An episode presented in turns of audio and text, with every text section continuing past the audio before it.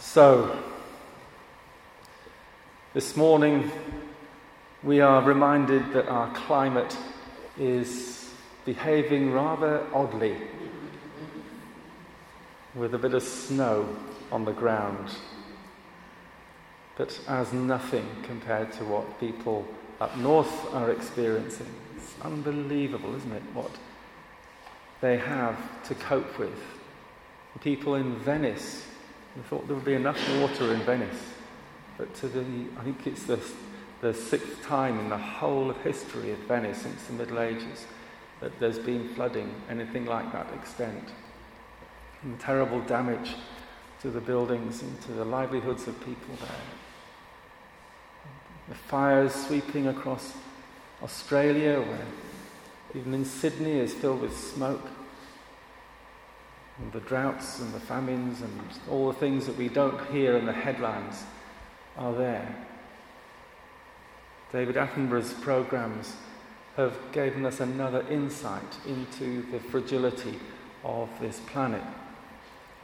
And unapologetically, that series, Seven Worlds, One Planet, is seeking to highlight the ways in which our climate is being changed by human actions and the consequences of what is happening are laid before us. But I was listening to an interview with the editor, sorry, the producer of that series on the Radio 4, and she said something that helped me to understand why there's such an emphasis on the way that they structure that program. I don't know how many people have been watching that uh, program Seven Worlds, One Planet. About half of us, okay. I think it'd be a great thing for all of us to catch up on, if you can, on the Sunday evenings, just to watch those programs. Because she said that the caring for the planet uh, is one thing that we all obviously should be doing. But we don't usually get moved into action on the basis of shoulds. She said that action to care comes from a heart that loves. And we can't truly care for the planet until we love the planet. And you know, for me, that was an absolute light bulb moment. We can't care, truly care for this planet, without loving first. I think, you know, in life, isn't it? How much more are you motivated that you'll do anything and everything to care for a loved one in hospital or in a care home if you are loving them compared to the fantastic staff that there are in hospitals or care homes, and they do all they can to help, but they don't have that passion that you and I would have for our loved one. They can't love everyone in anything like the extent that we do. So I think that this is a truism, that we find it hard to truly care to the extent that we could until we really love that which we are seeking to care for. And it set me questioning you know, what helps me to love? What helps me to love? Well, I've always had a very, very um, great relationship with Edwin Hatch's hymn, Breathe on Me, Breath of God. It's for me a mantra that I sometimes use as a prayer as, uh, as I come to Him in times of silence. Breathe on me, breath of God. Words taken from Ezekiel's passage in 37 with the valley of the dry bones. Breathe on me, breath of God. Fill me with life anew. I want to be alive to you. I want to be filled with the breath of God. When Jesus came to his disciples in his risen life, he breathed on them, didn't he? And he filled them with that life. So, Lord, breathe on me, breath of God. But why? I'm sure you're able now to recite many of you, the next lines. Fill me with life anew, that I may love what thou dost love and do what thou wouldst do. That's, says the hymn writer with great inspiration, the reason why we're praying that God's breath would fill us in order that I may love what God loves and do what God would do. So we're praying that God might breathe us and fill us again with His Holy Spirit because it's through that infilling of the Spirit and us being willing to breathe it in, to be in that relationship with God so that He can come toward and kiss us, as it were. Give us mouth to mouth resuscitation because without that we die. But uh, the, the whole, I want, that's another story. Uh, but the fact is that the, the God who comes toward us wants to fill us with his love for each other and for his world. Because he is a God that loves this world. We heard, didn't we, in John 3 and verse 16, which just is so familiar that we can easily miss the significance of it. God so loved the world, loved the world so much that he gave his one and only Son, that whoever believes in him should not perish but have eternal life. Now, the word for world here is in the Greek cosmos, which is saying something to us about what God is loving. We often think about God loving the world and the people in the world. But the Greek shows that Jesus is thinking of a far wider ambit of God's love than just the people in the world, who he wants to believe in him and therefore have eternal life and not perish. But the, the world in this context means the people and the planet, the whole of the world in which we are living we see something far greater than just something that affects us or other people. And his desire that it shall not perish, but have life that is sustained throughout eternity, is embedded in this verse too.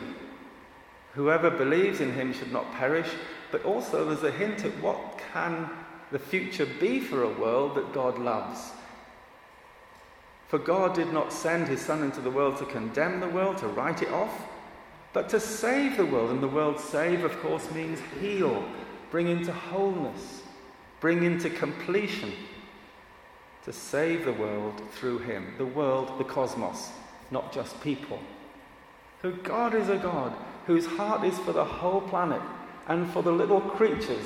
You saw last week's episode, the little frog that's a centimetre long. It's all striped and, and looks after its young by transferring it from one little bit of um, pond to, or, or, water to another and jumping all over the. Well, you know, it's just incredible. And that program, of course, seeks to give you a relationship with the animals and the plants and the, uh, the wildlife, the sea creatures uh, and you build up this relationship with them. So, and you see them enacting with one another, interacting with each other. And then you think, oh, isn't that fantastic? Oh, I love that little frog. Or those amazing pumas. And then, of course, you're confronted with the fact of their potential future.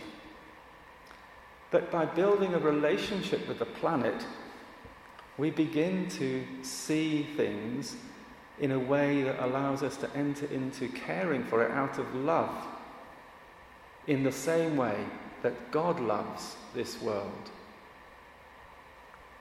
So I may love what thou dost love and do what thou wouldst do.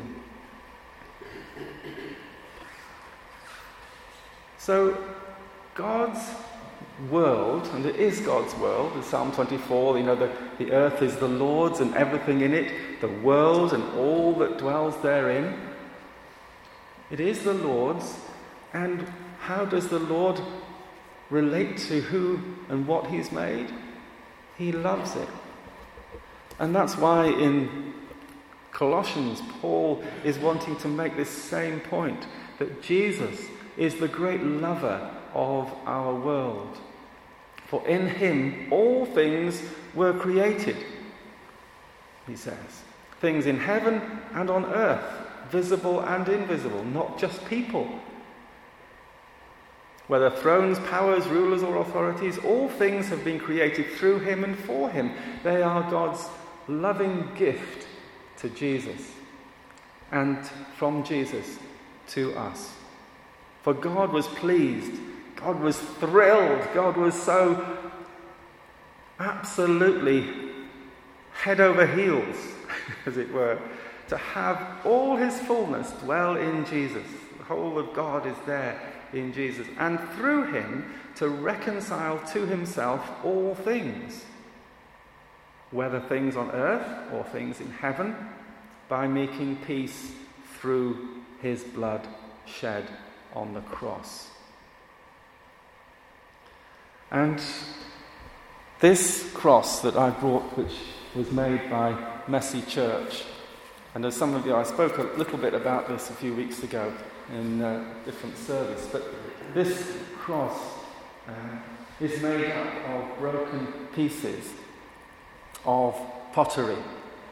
It's wonderfully put together again with all its bits, but cemented together by all this gluey, gungy stuff, which for me represents the way that the love of God holds things together, all the brokenness of people's lives, but also the fragility and brokenness of our hurting world. And that Paul is saying in this passage, in Christ, through his blood shed on the cross, Jesus is reconciling all things to himself. He's in that process of doing it. For in him, the fullness of God dwelt, and it was the fullness of God in his love that went to the cross. And his blood covers everything that he ever created whether it's created and has now evolved. The whole of God's creation is now caught up in the redemptive work of Christ on the cross. And one day, who knows how or when, it will be restored, ransomed, healed, restored, forgiven. That is the journey that this creation is on.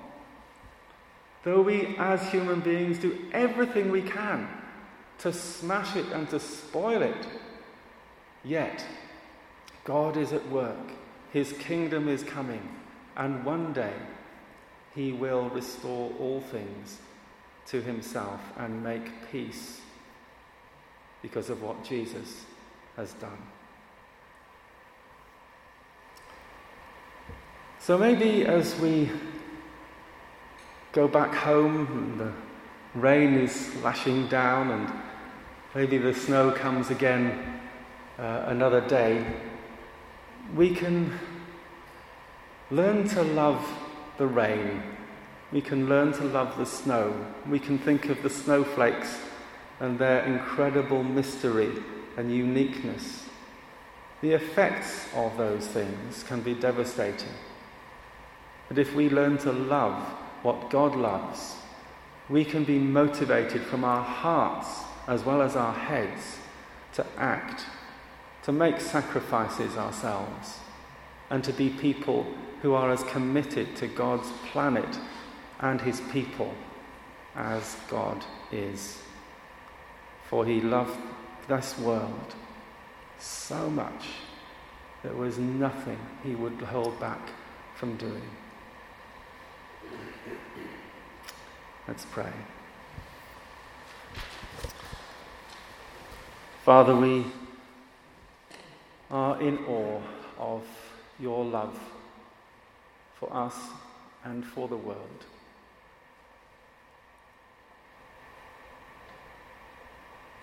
And we thank you that you are a God who can breathe on us and breathe in us your love more and more. So we pray that we might learn not to live life in a hurry, but to stop and pause and pray with thanksgiving to you for all around us.